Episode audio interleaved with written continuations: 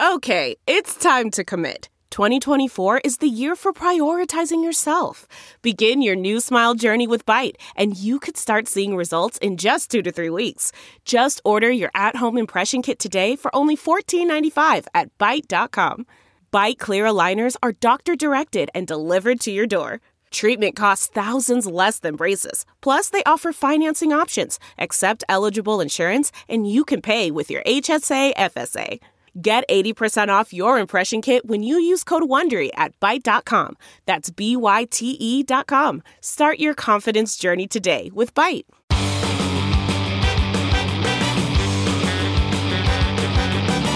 And now, are you effing kidding me? With JoJo from Juries. Well, Donald Trump was indicted again. It's beginning to feel like I could say those words at the top of every week's podcast for a year straight. He's going to be indicted more times than Joe Biden won the state of Georgia. I joke, but the truth is that this is actually entirely insane. And it's really, really sad. But it's also terrifying because this particular indictment has the most serious charges he faces in it. He's charged with undermining our country's basic principles. The New York Times editorial board put it like this. Mr. Trump tried to overturn the nation's constitutional system and the rule of law. That system survived his attacks and will now hold him to account for the damage. And that is what he deserves. And here's the thing about Donald Trump. Well, I know most of us don't want to talk about him, and we really, really, really don't want him constantly taking up all of the oxygen in the room all of the time, because that's what he really wants. I also believe that we ignore him completely to our collective peril. It's a difficult needle to thread, and we certainly have seen in the past the ramifications of spending too much time and consideration on him and on amplifying his crazy. But I do believe that we also have to make sure that we both monitor and check him on his never-ending stream of democracy destabilizing BS. And even if nothing any of us ever says that is based in truth or fact about Trump actually reaches his cult-like followers, enters their craniums, seeps into what's left of their brains, and shows them the light, we still have to keep shining it anyway. My guest on this episode is my friend Aaron Rupar. I first became aware of Aaron on Twitter in 2017. He was covering Trump's appearances and speeches as a journalist for Vox. Many times his content was video driven, and I found that to be particularly useful because it cut through all of the noise and interpretation. Aaron was a bit of a lifeline for me during the pandemic because of his tireless coverage of Trump and all things Republican crazy. One of my favorite things about him is that he's driven by the truth as much as anyone I've ever known. So much so that it drew him the ire of one Elon Musk. We talk about his very personal experience with Elon, his experience with Trump, and the ways in which both of them have changed and shaped social media forever. Aaron is a great guy with an amazing newsletter on Substack called Public Notice, which you should definitely check out. So with that said, let's get to the conversation. I hope you enjoy. So hi, Aaron. Welcome to Are You Effing Kidding Me, my podcast. Thank you for joining me. My pleasure. Thanks for having me, Joe. This is so exciting and fun and awesome for me because, as you know, I've probably said this on social media about 100,000 times, but you have been for a very long time my favorite Twitter account to follow for a million reasons, but you are still the first account I check in the morning and the last account I check at night. And especially during the peak of the COVID crazy, I feel like your feed kept me both tuned in to the crazy, but also kind of sane at the same time. I don't know how, but yeah. So, I mean, if you don't follow Aaron, you need to. And most of your content is video driven, right? It's not necessarily heavy on the commentary, although there is some, but some of the things that you clip videos of are obviously like the Trump crazy press conferences, especially the COVID ones, but also the rallies and also Fox News and all the other channels. So I wanted to ask you, what was the evolution of your account? Did it start that way? Was this something you had an epiphany about? No, doing? I really kind of stumbled into the video stuff. I was at Think Progress out in DC, RIP, which people might remember. That was a progressive news site that actually brought me out to DC in 2016. And I started working there just in time for the 2016 campaign. I remember my first day at that job was actually Super Tuesday, which was one of the big days where Trump kind of consolidated, you know, the fact that he was going to be the nominee.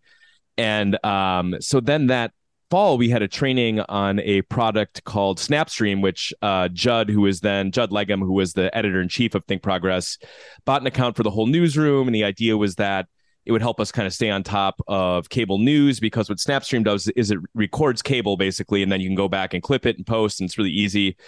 And so we had a training, and I didn't really think twice about it, but like a big part of my job as an editor there, I was kind of in the newsroom all day. So I was kind of keeping an eye on cable, and like I had more bandwidth to do that than reporters who were out in the field did. And so that kind of became part of my job. And I remember one night when I was at home, I was watching Fox, which wasn't something that I really did a lot of then, but I think it was like wrapping up some work or something like that. And John Kelly, who was the White House chief of staff at the time, was on Laura Ingram's show. And this was like a month after the Charlottesville stuff.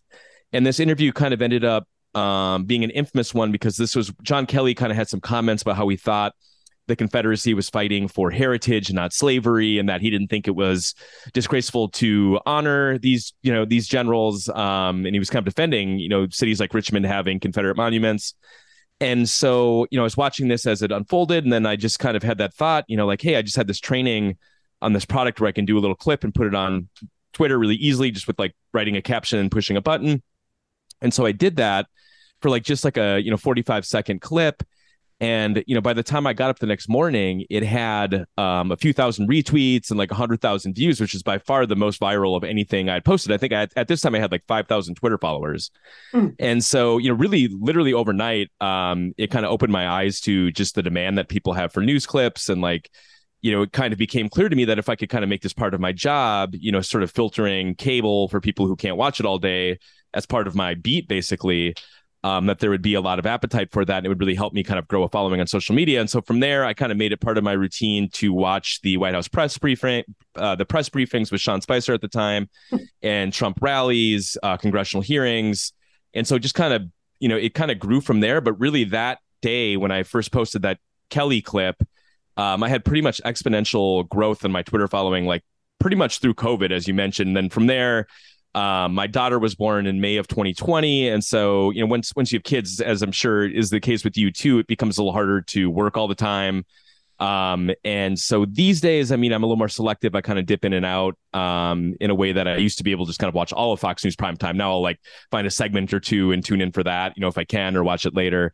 But yeah, so it's just kind of grown and grown from there. And, now it's like, even this morning, when I find a good clip to post, you have to put it on like 8 different platforms now, which, that's kind of a job unto itself, where it's like, okay, Mastodon, Twitter, Threads, Substack notes, Post News, So it's definitely changed a lot. I'm not sure if that's good or bad, but, it really has kind of helped make my career just, having some competency with video and having the tools to post videos like that people, find informative.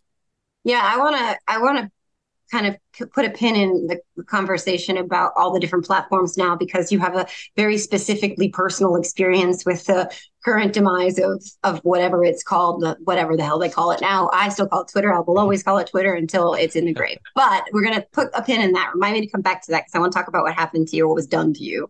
What was it called? The codes, my location codes, I forget. What do you call it? Oh, the assassination coordinates. Yes, thank you. Assassination coordinates. So we're going to stick a pin in that, because I wanted to talk about the value, why it was so ingenious, really, but why people like me, users like me of social media, were drawn to your account in terms of the value of the videos. Because I feel like what we were going through, and it hasn't let up since, was just this deluge of everything. Information, crazy. Like you said, John Kelly's quote then was probably one of 100 crazy quotes that could have come out of that given week, probably from that administration. But the idea that you put it on video so that we didn't have to just take somebody else's word for it, or go search for it ourselves, or find it through other traditional means of media like newspapers, etc. It's right there in their own words for us to just go see, and then base our interpretations off of the video, which is which was genius. And one of the reasons that I found such value in going to your account. Plus, you weren't hitting us over the head with your thoughts on stuff, you know? And I think you interviewed Jay Black is Funny on your podcast, and you met him in the replies to your comments. And that's where you and I met, was in the replies to your comments. Because I want to talk about that, too.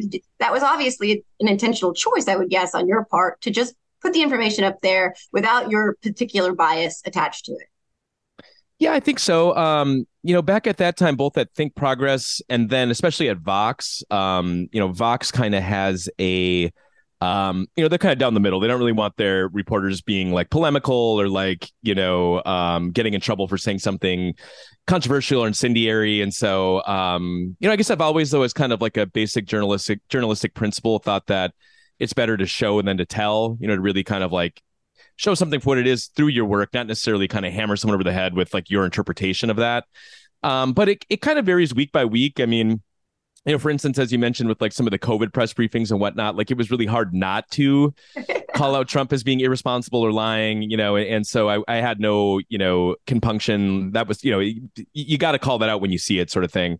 Yeah. But, it depends on the event. I mean, sometimes just getting the quotes out there, like with the John Kelly example that came up earlier, that clip just consisted of a clip and then his direct quote. But like the quote kind of spoke for itself, because he was arguing that these Confederate generals were kind of like heroes in a way.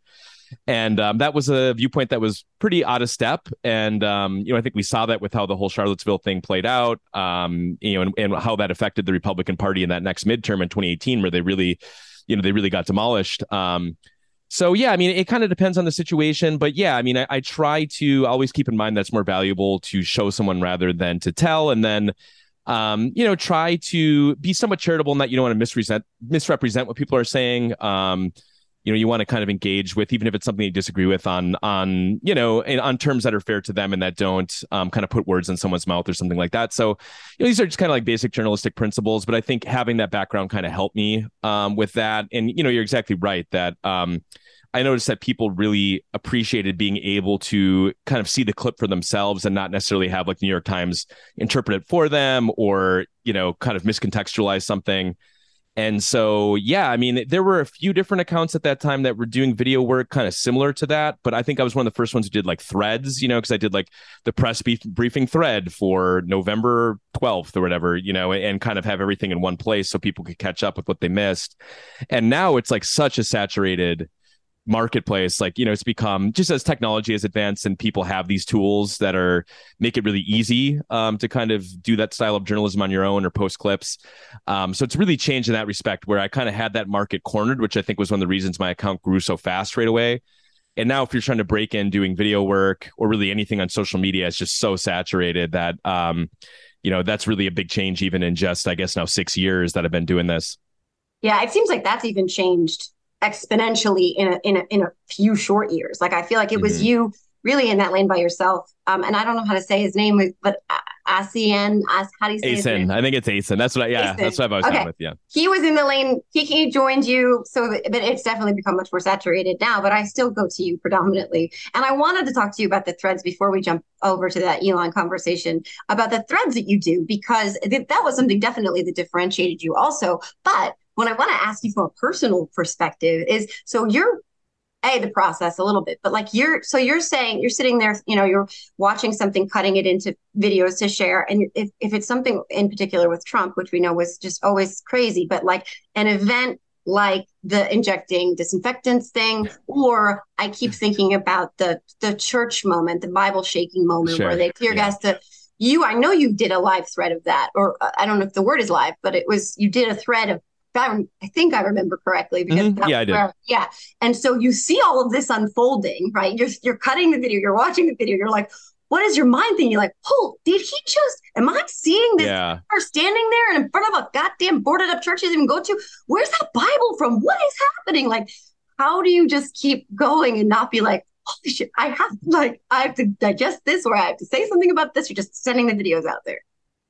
Yeah, well, the other thing that especially now that, relevant to what we were just talking about, is that because there's so many people clipping these things now, there is kind of a race to it. You know what I mean? Yeah. Where like, I remember, with some of the Trump ones, or even the Bible moment, I remember, kind of like you want to make sure you have the right caption and you're kind of capturing what's going on in the text that you have with it. And sometimes, you know, you don't want to overuse that, but that can be as simple as like WTF or whatever. You know, I don't remember what I wrote in that specific case, but like you have to kind of balance like wanting to kind of have the best possible tweet or, you know, if it's a thread, whatever platform you're on, versus like there's also a lot of value in being early with stuff like that, just because like, you know, if you're the fifth one who posts that clip, someone else's is probably going to take off unless like you're really adding value in terms of having more context or doing like a fact check or something. So that can be a good way to go as well. You know, if you don't want to get involved, like the racing to be the first one to have it, you know, you can always add that little extra context that will kind of separate what you're doing from other people. But yeah, I mean, there is always that kind of thought when you're watching an event like that, or like a Trump rally when he'll say something really outrageous, you know, that kind of, that part of my brain kind of, you know, speaks up where it's like, oh man, you're going to have to post a clip of this. Like, so you kind of know it when you see it. There's no real science to it. Yeah. And I'll be the first one to admit, like, especially these days, I have two young kids. Like, you know, oftentimes when I'm watching these things, I'm really distracted. If it's in the evenings, almost for sure there are kids like screaming in the background or we're trying to get them to bed or whatever. And so especially with like Trump, sometimes he'll say things that are like little asides that will make a lot of news because they're just like really out there, incoherent. And, you know, ASIN has actually gotten really good at being able to stay focused enough to find those little tidbits, you know, that can make for really good clips. But that if you or I, you know, it's the 50th minute of a Trump speech, so your eyes are already kind of glazing over, your mind is wandering. There's definitely value to be had in like staying focused on what he says, because sometimes it's just the little asides that are the best clips. But so, yeah, I mean, it can be kind of tough, not only just to identify and kind of like package clips, but then sometimes even just recognize them when they happen, because, you know, again, like with some of these congressional hearings that these days I'm clipping a lot of hearings even earlier today, and they're quite boring. You know, I mean, some of these hearings are like 4 hours long, and there'll be like an hour that will go by without anything newsworthy really happening. So, you know, it's almost a skill unto itself to just be able to have the discipline to stay focused enough to know when a good clip will pop up. So, yeah, there's layers to it for sure. But it's not very glamorous, I'll say that. Like it's a lot of kind of just like staring at your computer, listening intently, then making sure you have the quote transcribed correctly, and you know, and taking it from there.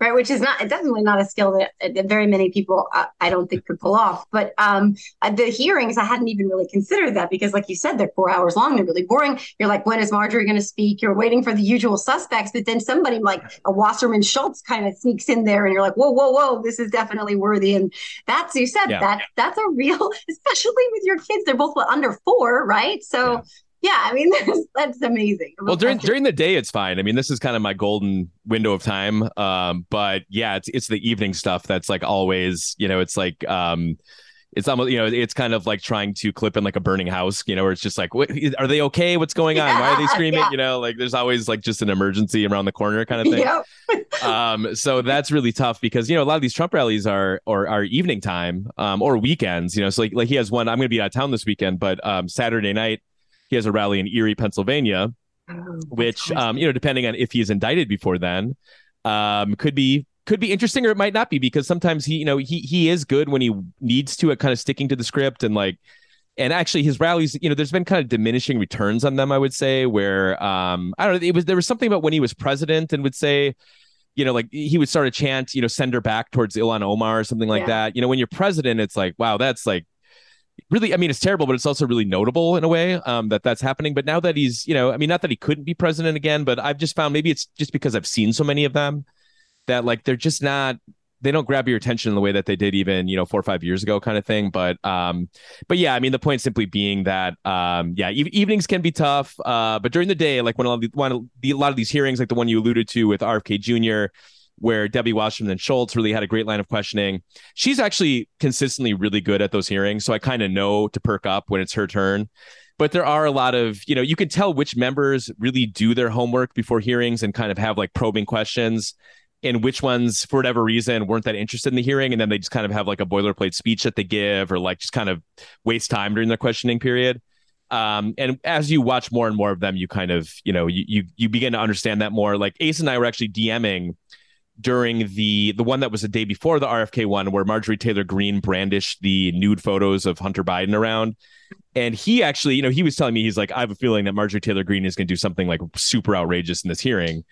And so I kind of had that filed away. And like, that's, you know, you could predict that for every hearing, and your success rate would probably be pretty high with her, you know. That's not exactly making like a bold prediction. You know, like saying the Yankees are going to win the World Series this year or something. That's unlikely, but but no, sure enough, you know, he said that. And then like 15 minutes later, there she was brandishing nude photos. And that was actually one that kind of fell into an interesting gray area. Like, I made the editorial choice on that not to post that, just because, I mean, for kind of obvious reasons, it's sort of like revenge porn. It's super inappropriate. But other people, you know, including Asen, did post it. And I can't really blame him. There is like news value to that, but it's just, I don't know, where do you draw that line? It's kind of different for everyone. And my standards have sort of shifted a little bit over the years, but with something like that, that's clearly kind of very mean spirited and meant to like humiliate someone, that just kind of fell into his own, where even though it happened during a congressional hearing, which is like the most public thing that you could have pretty much, it just, you know, to me, it crossed that line where I didn't want to post that myself.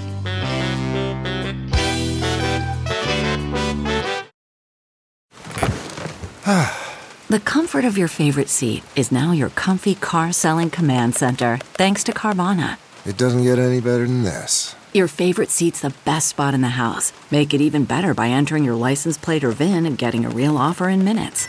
There really is no place like home. And speaking of home, Carvana will pick up your car from yours after you finalize your offer. Visit Carvana.com or download the app and sell your car from your comfy place. Delve into the shadows of the mind with Sleeping Dogs, a gripping murder mystery starring Academy Award winner Russell Crowe. Now available on digital. Crow portrays an ex-homicide detective unraveling a brutal murder he can't recall.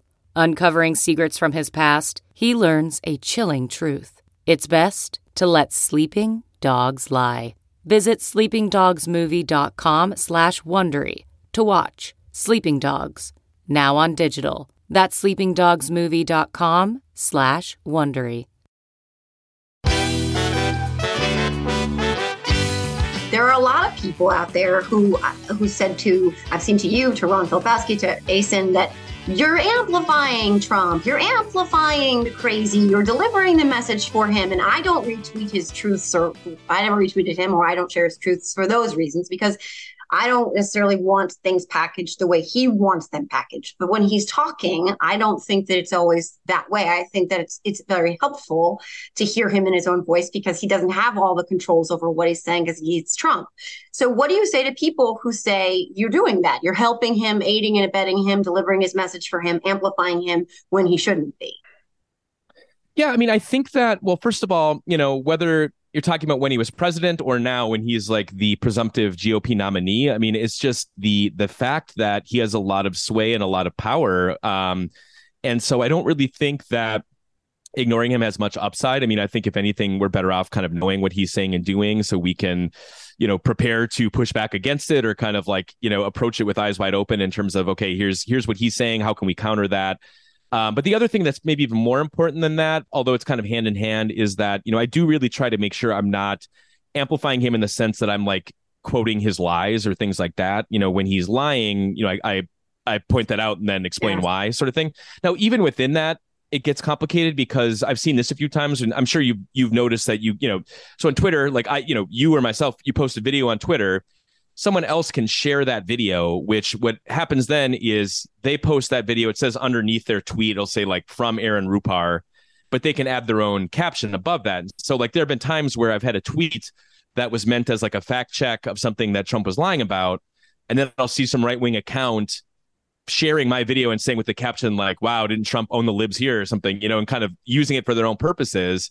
And so that, you know, you can never really like totally account for situations like that. I mean, I guess, you know, in a case like that, maybe you're just better off not posting at all. But I try, at least in my own account, you know, to make sure that I have appropriate context and that I'm not amplifying his lies in the sense that I'm spreading them uncritically. Like, if anything, I want to explain why he's lying in hopes that people carry that information with them. You know, if they're talking to someone that they know and they repeat that lie or something, that they have the tools to fact check that or push back. But I guess, again, the bigger point is just that I think there's very little value in pretending that, you know, Trump doesn't have the allegiance of, you know, I mean, right now it's over 50% of the Republican base, you know, in terms of the polls that are happening among the primary. Like, it's a very, you know, it's a very large swath of the voting public. I mean, not to mention how close the 2020 election was. So I just think that we're better off kind of understanding what's going on there. And I've never really understood the argument that there's a whole lot of upside in like ignoring him, because the people who he wants to hear his message are going to hear it. Like, whether or not I'm covering him, you know, his base voters are going to hear his message, and they aren't even necessarily the people that I'm trying to engage with. I mean, it's more obviously people like you and I who are kind of, you know, liberal, but then also, you know, the people, the very small percentage of people who are in the middle, who it's a very small percentage, but these are people who decide elections in our system right now, because we are so, you know, so polarized. So, yeah, I mean, I try to be responsible in what I post. I don't think I'm batting 100 on that. I don't think anybody is, you know, and there's always kind of like edge cases.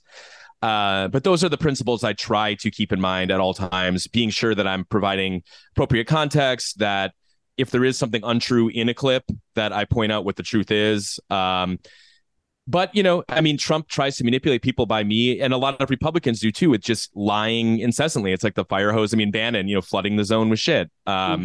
That's a very common technique on the Republican side. And so it can make it really tough, where maybe I want to post a minute long clip of something Trump says has had a rally, but there are six lies in this one, 1 minute clip. And so it can be kind of exhausting to try and catalog those. But to the extent that I can, I try and do that. Yeah. And I think I've come to the realization, at least as much as possible, it is obviously a very fine line, but that we ignore him to our collective peril. I mean, we just, you can't ignore the monkey in the corner of the room that keeps throwing shit at you. You just can't. At some point, you just have to deal with it. And I definitely think there's a fine line. I think you navigate that really well. I also wanted to sidebar before we jump to Elon really fast. I just, on a personal note, I meant to mention this to you way back when Joe Biden actually won the election and Donald Trump did not. And Joe Biden is not Jim Carrey in a mask, and he's actually not a Gitmo. But when Trump lost, you were one of the first people, again, I followed you, and I followed you very religiously for a long time, who said Trump will be the nominee in 2024. And I was like, shit, he won't. You're crazy. It's not happening. After January 6th, you said something to that effect. And I said, no way. Look, they're done. This is finally their off-ramp. You're wrong. And boy, oh boy. I can admit when I'm wrong. I know a lot of people do not know that about me, but it is true. And you were right, because he is going to be, and I think we all know that. And I was fucking, and I still can't believe we're here. We're on Indictment Watch number 3. But yeah. Why did you say that all the way back then? Well, I think I'm trying to remember when that I would have said that, because the moment that it became clear to me that he was still the presumptive nominee was when Kevin McCarthy went down to Mar-a-Lago, which I think was like late January 21. Yeah. Because I'm sure, you know, you probably remember as well. And, you know, I remember clipping those nights, like right after January 6th, when maybe it might have been the night of January 6th where Lindsey Graham gave that tearful speech where it seemed like he was like tipsy. There was something going on there. He looked kind of sweaty, you know. I mean, it's like January in DC, so it's not warm, and you know, you look kind of disheveled. And granted, I mean, there was a coup attempt that day, so maybe who can blame him? But you know, he seemed a little loopy, and you know, he had that speech about like saying something to the effect of like, "Man, it's been a good run with Trump, but it's over. Like, I'm done," you know. And of course, he wasn't. And even, you know, but even McCarthy kind of said similar things, including, you know, not just that night, but in the week, you know, 10 days or so following January 6th. And then I believe it was still in January of 21 where he went down to Mar-a-Lago. They posted that kind of famous photo we've all seen of them standing like in a ballroom there. And, you know, that was kind of like the reconciliation, you know, that kind of set the stage with McCarthy being the House leader, you know, which culminated in him becoming, you know, Speaker as he is now, and Trump still having that dominant position over the party. And, you know, I still, even as recently as like 4 or 5 months ago, I mean, I remember having Ron Filipowski on my podcast like in February or March, and he was really making a case even at that time that he really thought DeSantis had a shot. You know, his campaign unfolded in such a way where I just think that, you know, at this point we're still like 8 months away from votes being cast in the Iowa, you know, the Iowa caucuses occurring. But, you know, it seems like he's done for already. But, you know, the point being, I was willing to entertain the possibility that Trump could lose a primary even as recently as like March. But it seemed, as soon as it became really, really clear that DeSantis wasn't going to be able, or he was unwilling to run, the only type of campaign I think that could have worked for him, which would have been one where he really portrayed Trump as a loser and kind of made the case like, look, you know, this guy couldn't handle losing. He tried to overthrow democracy. Like, here in Florida, I won by 20 points. Like, we're winning. And, you know, and granted, you and I, we both disagree with pretty much the entirety of his policy agenda. But, you know, he could have made that case to Republicans, like, look at this policy agenda in Florida that we did. Like, we have, you know, super majorities in the legislature, we're getting all this stuff done, like, we're winning. And that would have been the contrast. But I think, you know, he made the calculation, rightly or wrongly, that he couldn't afford to alienate Trump's base, that he had to keep them kind of on side. And we saw that when he had that very mild criticism of Trump's affair with Stormy Daniels, where he said something to the effect of like, well, I just couldn't possibly relate to having an affair with a porn star or whatever. And, you know, the fact that, you know, Don Jr. and all of like the mega true believers kind of teamed up on him and really went after him. And then, you know, it ended up being something that I think he ended up regretting because it really hurt his standing in the Republican primary polling. As soon as that episode happened, which I think was like in April, that was when it really became clear to me that they're just, you know, you can't run to supplant Trump if he's in the race and you're not drawing a contrast with him in any way, shape or form. So I think we still kind of have these zombie candidates like, you know, Tim Scott, Nikki Haley, where I think they're still either hoping that they can be on the ticket with Trump or alternatively that something happens legally that is just so damning in the sense that it makes it impossible for Trump to keep running. He drops out for whatever reason. So I think, you know, it's kind of like the Hail Mary candidates where they're hoping, you know, for some sort of like divine intervention or a miracle of some sort. But, you know, I mean, meanwhile, Trump's at like 55% of the polls. So, yeah, I mean, it was never really in doubt. I guess it became more and more clear over recent months. But I would trace it back to that Mar-a-Lago trip where it became clear that January 6th, for the way that it kind of eroded some of Trump's standing, you know, for about a week there, it was just a short term blip and not a long term thing. Yeah, it's funny because something people wouldn't probably know about me is that I often give Republicans a little bit more credit than they probably deserve. And I really do get accused of being a little bit naive about them because I thought January 6th was a red line. I also thought grabbing by the pussy was a red line. I also thought rapists was a red line. I also thought being a rapist was a red line, but I've been wrong on all of those counts, obviously, because here we are. And I don't think anything that comes out of any of these cases or any indictment or conviction that we could see in the next year and a half, it doesn't matter. I mean, he could be shooting Betty White, you know, in her coffin in the middle of Fifth Avenue while handing Kim Jong-un like a bag of, you know, American secrets and telling everybody about it at the same time. I cleaned that up, by the way, because I said jerking him off another time. And there So anyway, I think he could do all of that. And they would say it was fake news. They don't even believe he has documents in Mar-a-Lago or had documents in Mar-a-Lago, despite everything. Moving that aside, because you said Ron DeSantis, which is a very good pivot point to get to Elon Musk, which obviously brings us to Twitter, which is where I became aware of you. And what happened to you, what was done to you in the early days of the Musk takeover, well, tell us about that. Well, first of all, I want to ask you about that, and then what you generally think of what is happening to the platform, what's being done to the platform, Why. Let's start with what happened to you.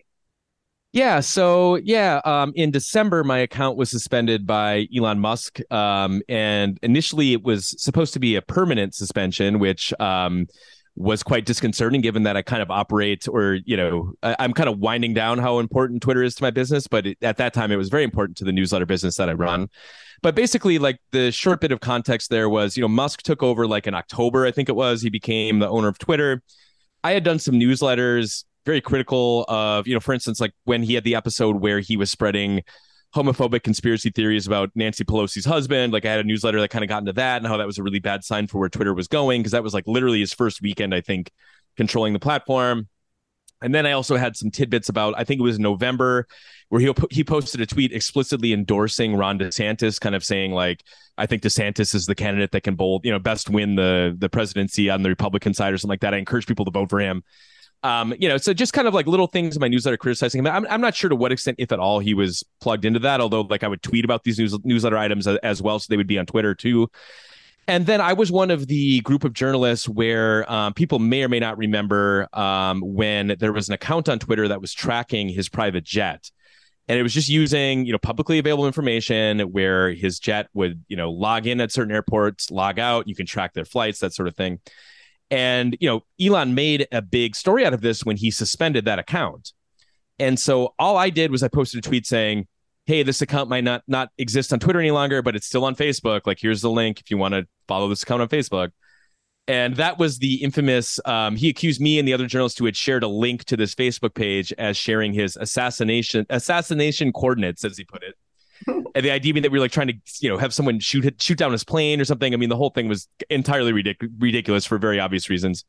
But that was the reason that was given to me. You know, so basically, just to back up one step, I log on to Twitter one evening and I can see the feed. I can like read tweets. But then at the top of my homepage, it says your account has been permanently suspended for violating the rules. And I'm like, boy, that's weird, you know. And I had to actually like kind of think for a while, because then I started getting contacted by journalists, because I think I in some like text group I'm in, I told people that my account had been suspended, so word kind of got out. And then, you know, like Oliver Darcy at CNN, like I had reporters contacting me and they were asking me like, what did you do? Like, what happened? And I at first I was like, I have no idea what I did. None. Like, it didn't even occur to me that posting this link could have possibly been something that would result in your account. I didn't even remember posting the tweet because it was like, whatever, you know. It was just kind of this weird paranoid thing that Elon has. Like, no, Facebook isn't going to take this page down for very obvious reasons, because it's all public information. Like, you know, if this really put people in danger, this information would not be publicly available. There's no precedent for people using flight coordinates to, you know, take out a plane or something like that. I mean, it's just completely ridiculous. So anyway, eventually I pieced it together. But then by this time, there was such backlash, because I was one of, like, you know, Donnie O'Sullivan at CNN was another. And there was an NBC reporter, if I'm recalling correctly, who was part of this. Like, it was a big group.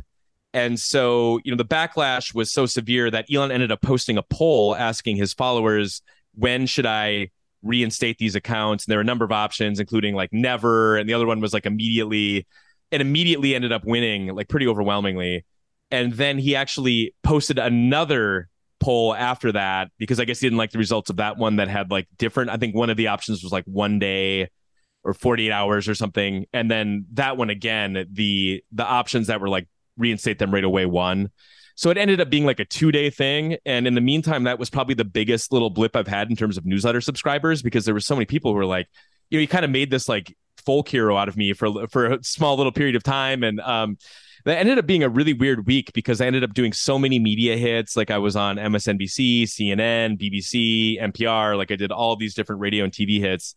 And so in some ways, he kind of did me a favor. But, you know, it kind of bigger picture obviously spoke very poorly of the direction that Twitter was heading in. And, you know, I know you wanted to ask me about that. I mean, I think that, you know, and maybe you've noticed this too. Like, my Twitter experience right now is like pretty normal, because like the way that now that we can no longer, you know, I used to be verified. I don't think you were legacy verified, right? So it's a little, because like one of the things that when you were legacy verified is that you could filter your notifications, either where like the only notifications I saw were people that I follow or verified accounts. And that was pretty good, because like you would get other journalists who were sharing your stuff. You'd see that, or like people like you who I was following, you know, you would reply, I would see it. Well, he took that away. So now the best that I can do is I filter my notifications where it's people that I follow. But even that is pretty good. So like, I kind of see, you know, if you reply, or like, you know, I'm following like 3,000 people. So if someone shares something or like has a comment, I see that.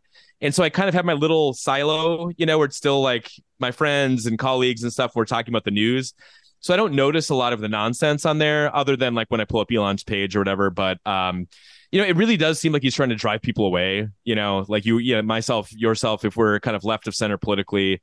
It seems like there's no place at Twitter for us, or there's like, you know, we're being marginalized. Like now the changes to DMing, like you can't freely DM. I mean, he's basically trying to get everybody to pay, and almost like out of principle at this point, I'm not going to pay him. You know, like if he would have made the ask in October and there were tangible upsides, I wouldn't have really had, it would have been fine, you know, in the sense that it's benefiting my business. Like, sure, you know, maybe I wouldn't have loved it, but like, okay, but he's made it such a, you know, it's such a like political statement now, or it's like kind of, I just don't want him to have any of my money, basically, long and short of it. So we'll see how long that lasts. I still don't really feel like there's like totally a viable alternative on offer. I think Threads is pretty close. It's getting yeah, but it really does feel like for people like yourself and myself, like the goal really on Elon's part is to push us away. And he's doing that kind of little by little. Which is a shame, honestly, for a lot of reasons personally. But also, I think he has a Not that I think he's, I mean, I don't even know if he's a good businessman or not, because he's rebranding the entire platform attach the stupid letter, which apparently doesn't even have the trademark to do. But I think that we all talk about that's a new Coke moment. CarMax is putting peace of mind back in car shopping by putting you in the driver's seat to find a ride that's right for you. Because at CarMax, we believe you shouldn't just settle for a car. You should love your car. That's why every car we sell is CarMax certified quality, so you can be sure with upfront pricing that's the same for every customer. So don't settle. Find love at first drive and start shopping now at CarMax.com. CarMax, the way car buying should be. Okay, picture this. It's Friday afternoon when a thought hits you. I can spend another weekend doing the same old whatever, or I can hop into my all-new Hyundai Santa Fe and hit the road. With available H-Track all-wheel drive and three-row seating, my whole family can head deep into the wild. Conquer the weekend in the all-new Hyundai Santa Fe. Visit HyundaiUSA.com or call 562-314-4603 for more details. Hyundai, there's joy in every journey.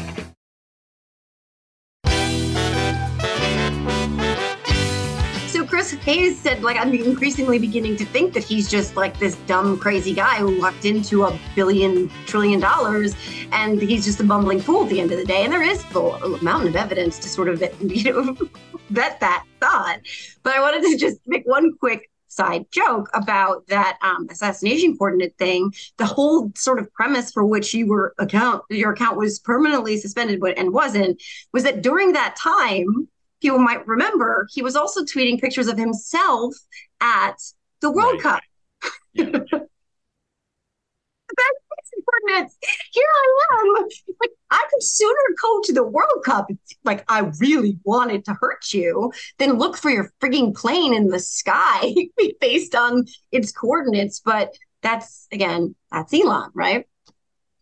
Yeah, well, you're right, and also it just happened to be that all the people he suspended were critics of his, and then also at that same time, you might remember there was Lynette Lopez, who is a reporter at Insider, who has done investigations into Tesla, and and is also an Elon critic going back many years, mainly because of Tesla, and she was suspended for absolutely no reason. They didn't even give her a reason. So it just the whole thing was completely ridiculous. But, I don't know what the intention was. Whatever it was, it definitely backfired, as has most everything he's done at Twitter. So, yeah, I don't know. I mean, these days, he's so thirsty for attention that I tried not to give it to him most of the time. I mean, I don't follow him. I'll admit, it's kind of one of those. It's every couple of days, let's see what he's saying over here, Yeah. But it seems like, there'll be a week that goes by where he's kind of quiet in the sense that he's not saying something outrageous or getting people mad. And then it's he needs his fix of attention for the week or whatever. And, the DM thing last week was one. Of course, the rebranding is another. Yeah. I don't really care about the rebranding. I mean, I don't know. It's it just seems like part of the ongoing project of kind of destroying what Twitter was, to me, is sort of how I interpret that. I still, when I look at my little browser bar and I see that, my eyes still don't really track the little X thing as being Twitter. I'm still kind of looking for the little bird up there. You know? So, but that's whatever. That doesn't, that's a very small harm in the grand scheme of things. So yeah, true. And it's sad because he came after me a couple of times and I had my account locked for no reason whatsoever for 2 weeks. And that was a whole nightmare in itself. Nothing was ever explained to me about that. But I had tweeted recently about him and it was very critical. It was a picture of the Tesla stock or something like that. So I'm not at all convinced that it wasn't that sounds conspiratorial or whatever, but we all know he's bit of a thin-skinned narcissist, and so he does, as personally, he does take things out on people when he feels like he needs vengeance, and he uses his platform to do it. But we'll just keep putting our shit on every other platform there is. We're on all of them. I'm not on Mastodon. I couldn't figure that out. I felt like I was back in the Commodore 64 days of trying to hit all the letters to make it run a picture of a robot. Yeah. I think that's the one that I'm tempted to kind of drop. At this point, I basically post my newsletters on there. The thing that really annoys me about Mastodon is that if you want to find someone on there, they're almost impossible to find because there's 4 different pages, including people set up bot accounts that just port your tweets onto there, but that's not you, obviously. And so, it's too unwieldy to have kind of mass appeal. So, as much as I hate to admit it, I mean, it does kind of feel like Threads is the one, even though it's a Zuckerberg production. there's the scale, there's kind of like the slickness of the interface and like how easy it is. The Instagram integration is obviously pretty helpful in terms of like making it easy to use. So that feels to me like the one that has the best shot. I mean, the thing that still kind of bothers me about Blue Sky is just the lack of video. Like for someone like me, it's kind of like, well, you can't post video. Like I'm not going to spend a lot of time there. Yeah. And then, I mean, the other ones, I could tick through all of them, but yeah, I mean, it just Twitter to me still. Oh, and the other thing too, that's a little underrated about Threads. That's kind of a shortcoming is that I kind of miss the conservatives a little bit. Like, we talk so much about owning the libs. Like there is something about owning the cons that I always kind of liked about Twitter because they were on there. Yeah. Threads, it's all libs. And so like you have to screenshot the tweets and then drag but it's not the same as like quote tweeting them. And so, I mean, just full honesty, like I do miss owning the cons on Threads. It just doesn't have that element. So, well, that's the thing I think that will forever keep Twitter close to my heart is it's like it's very Jersey for me. It's very dirty. It's like, Facebook is like moms and soccer moms and like, I don't know, it's like it's there. And then Threads is a little more like, I don't know, erudite or something. And then Twitter's like, and they're like, and it's dirtier than ever now. I mean, I have a viral mugshot that is not me that says I'm a. Oh, I've seen that. Oh, yeah. I saw, yeah. Well, I knew that. Yeah, it clearly is not you. It's kind of like, okay, no, it's like a blonde woman. Like, yeah. And who is sad because they did actually take. It's really sad. She was part of a story years ago where they chronicled the kind of demise of these meth addicts and from their first mugshots to the last one. And hers is one of them, but they took her face and my eyes and mashed them together somehow. Oh. I don't even know how, but someone was smart enough to figure it out. Not me. I just know I'm not a meth head. Never was a meth head. I've only smoked pot twice. Maybe. I'm just not, I mean, I like my drinks. Don't get me wrong, but drugs are just not my thing. But tragically my brother his life was also lost in addiction, so that's part of the reason. But not to bring it down, but my brother is a lesson, and I was learning that lesson.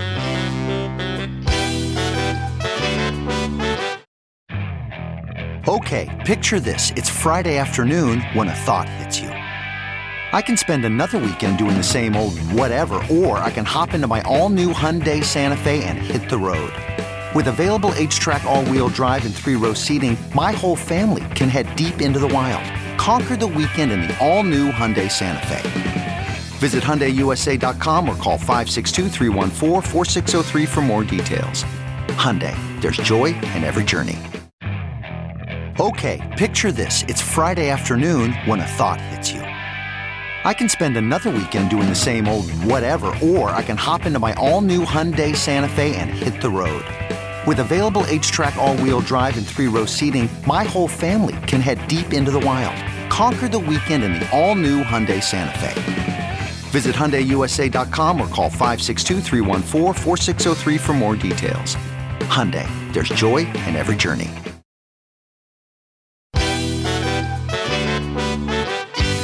When I wrap up my episodes, I have a rapid-fire round of random questions.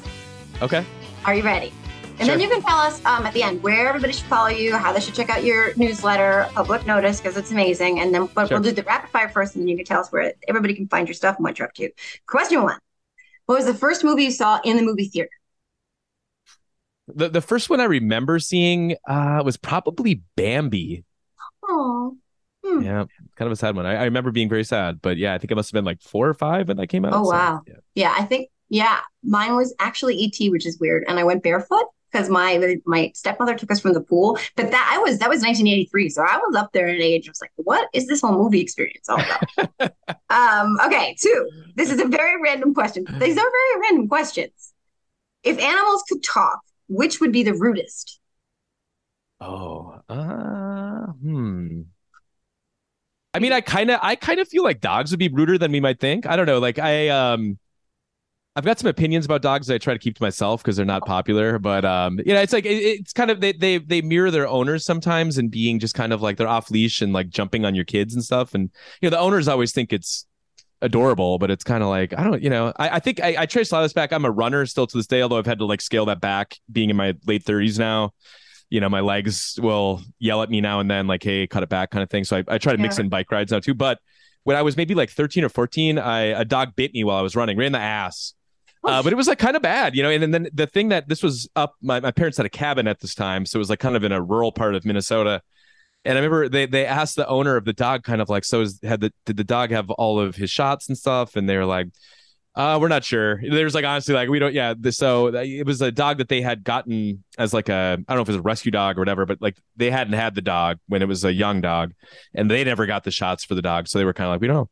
Thankfully, I never got rabies or anything. So that was good. But, you know, it was kind of like, it was one of those deals where it's like, you know, these dogs, they bite you. And it's always kind of some, you know, somewhat front of mind when I see my kids around dogs and stuff. So I feel like they'd be kind of rude. Maybe not the rudest, but there's many animals, you know, like I can't inventory like the, but probably tens of thousands of animals that exist. So I will just use that question as an opportunity to share some of my unpopular dog opinions about dogs. I'm totally going to out you on every social media platform, including Mastodon. And I'm not even on there. I'll be like, Aaron hates dogs. I don't hate that. No, it's not that I hate dogs. It's just that they're not as lovable as many people seem to think that they are as well. I'm neutral on dogs, but I get annoyed by them sometimes. And I get the kid thing, because with Mia, I know that she loves dogs and I understand it too. Like, I get it. I remember you posting something about her wanting to pet all the dogs. And I know that's scary as a parent because they're little and the dogs, you don't know. And maybe they're not always so friendly. Yeah. But we'll set that aside. It's not as bad as you putting ketchup on eggs, and it's okay that you're a Twins fan, even if you're not a Yankees fan. That's also fine. My son, I told him you were a Twins fan. He's like, we have to go to that stadium. It's one of the most beautiful stadiums, according to everybody. But yeah, I gotta go. I know. I see it on The Show. He plays that game, The Show, and you know they do the virtual stadiums. I'm like, that one is pretty. It's really nice. Yeah. Well, and also the Yankees have beaten the Twins like a million times in a row in the playoffs. So you guys should have nothing but like kind of warm feelings towards us because you beat us every time. So yeah, and I think that's the team I've seen the most at Yankee Stadium. Actually, I don't know why, but those tickets always seem plentiful and not as expensive as others. Yeah, so, you've seen a lot of wins then for your team. Yeah, so that was last year, but well, I digress. Last question: if you could be a since this is very interesting in terms of what you do on your social media platforms, if you could be a fly on the wall for one day and you could go anywhere, who would you want to listen to? One day, fly on the wall, anywhere in the world. Okay. I mean, it would have to be like, so we're talking about things that are happening like right now. It's not like historical. Okay. Well, you can interpret it however you interpret it. Well, yeah. I mean, I guess you'd have to be kind of like in the Oval Office, right? I mean, I don't know, like where else? I'm trying to think. I mean, there is kind of the nerdy like sports brain part of me that's into like, oh, if I could be in the room with the Twins general manager and the trade deadline in 2 days, that'd be kind of fun. But honestly, I mean, let's face it, like, you know, just on a random day, I'd like to just kind of be in the Oval Office and see what happens for one day. Because I mean, you and I were there at the same time at the White House. We weren't in the Oval Office. At least I don't think we were, right? They cut the tour didn't go to that. Yeah. No. So when you go there, the points of like when you and I went there for a tour, like you see a lot of interesting stuff, but you don't really see where the decisions are being made for obvious reasons. But, you know, if I could be a fly on the wall, like that'd be cool just to kind of see how those processes work. Like when, you know, Biden is having a cabinet meeting and just, you know, unlike the Trump cabinet meetings, we'd go around and, you know, Ben Carson would talk about how he's the greatest president of all time. And then Pence would talk about, you know, how, you know, his farts smell great sort of thing. And they go around. But, you know, that was all kind of made for TV. So to be there or even, you know, actually an interesting one would be like right now for me, I mean, just being in like a Trump meeting with his lawyers right now, I think would be like how much ketchup is being thrown against the walls. I'm going through like 5 bottles of ketchup. I put the over-under maybe at like 2.5, you know. So I guess like if I really wanted to be like a good world citizen, the Oval Office, but like, you know, the that kind of like the part of me that wants to kind of like point and laugh at people would the Trump lawyer meeting, I think actually would be more entertaining probably. So, yeah. And then you'd be like, psst, psst, like to your friends, like I was just a fly on the wall. Like, I think it would be fun. And very much in this moment, as we are on Indictment Watch, I would like to be in Jack Smith's office. That's where I would like to be a fly on that wall and be like, oh shit. Like, I don't know. Okay, so thank you for answering my rapid-fire random question round. It's my favorite part of all of these conversations. You would be shocked at what people reveal about themselves. And catch-up is a big one because I have a red line where catch-up is concerned. And a lot of people have not my friends anymore as a result. But I digress. Again, so Aaron, first of all, thank you for coming on, giving me so much of your time. I appreciate it. Where can people find you? What are you up to? What are you working on? And you have your Substack newsletter, Public Notice, which is amazing. Mm-hmm. But tell us where else people can find you. Yeah. So if people aren't familiar with the newsletter, it's you can find it at publicnotice.co. I'm doing a lot of coverage of media and politics, and then also kind of like Trump's legal problems these days have been a big topic of the newsletter. I've got a big piece coming on Monday looking at the Republican Party's war on the military with like Tuberville and his military holds. And actually, David Lurie, who you might know, he's a lawyer who is like a liberal. He's quite active on liberal Twitter. But he wrote a kind of a historical analysis looking at McCarthyism from the 50s and how kind of like the smears and guilt by association is something that Republicans these days are doing, and kind of extrapolating from that how that really backfired for McCarthy, Joe McCarthy, when he went after the military, and how the current Republican Party, this attack that they're waging on the military over like the reproductive health care, allowing, you know, service members to travel for that, you know, a lot of stuff with trans people in the military, how that could similarly really hurt the electoral prospects of the Republican Party next year and beyond. So look for that on Monday. And then I'm on every single social media platform, Twitter, AT Rupar, and Threads. I think I'm Aaron.Rupar because AT Rupar was taken, which is really annoying. But yeah, so between the newsletter is kind of the main place that I would refer people to, because I think you're getting kind of the whole picture there of the coverage that I'm doing. And a lot of it these days is editing and publishing other people, but I write for the newsletter too. And then social media. So, I mean, you know, I'm guessing almost everybody who is this deep into the podcast, you follow Joe, you probably follow me. So yeah. But on the off chance there are, you know, three or four of you, yeah, AT Rupar on Twitter. If you're not on Twitter, I'm on Threads at Aaron.Rupar. Or if you're on both of them, still check out my newsletter, publicnotice.co. Definitely. And let's keep an eye on that third, fourth, maybe whatever, fifth indictments we're going to see. So, yeah. I know I'm going on a little vacation this weekend, and I was actually in Chicago. I don't take that many vacations. I take maybe like 3 a year. Chicago, that was when Trump got indicted in New York. So that was kind of like, I ended up obviously not doing any work because I didn't even have my computer on me. Now I'm going to Kansas City mainly to watch baseball, and I'm like kind of bracing. We're going to be driving down there tomorrow, and news is going to break that Trump is indicted. But you know what? There's like a million other reporters out there who will dissect every last bit of it. So the world will be fine without my commentary and reporting. They can wait until Monday. So. And you need to have the well-deserved time off. So enjoy that, reboot, all the things. Thank you so much. Thanks, Joe. Thanks for having me on the podcast. Right. Really fun. Thanks for being here. Thanks for joining me. And if you are listening to the Are You Effing Kidding Me podcast, make sure to subscribe and leave a 5-star review. Are You Effing Kidding Me is a production of the Political Voices Network. Please visit us at politicalvoicesnetwork.com.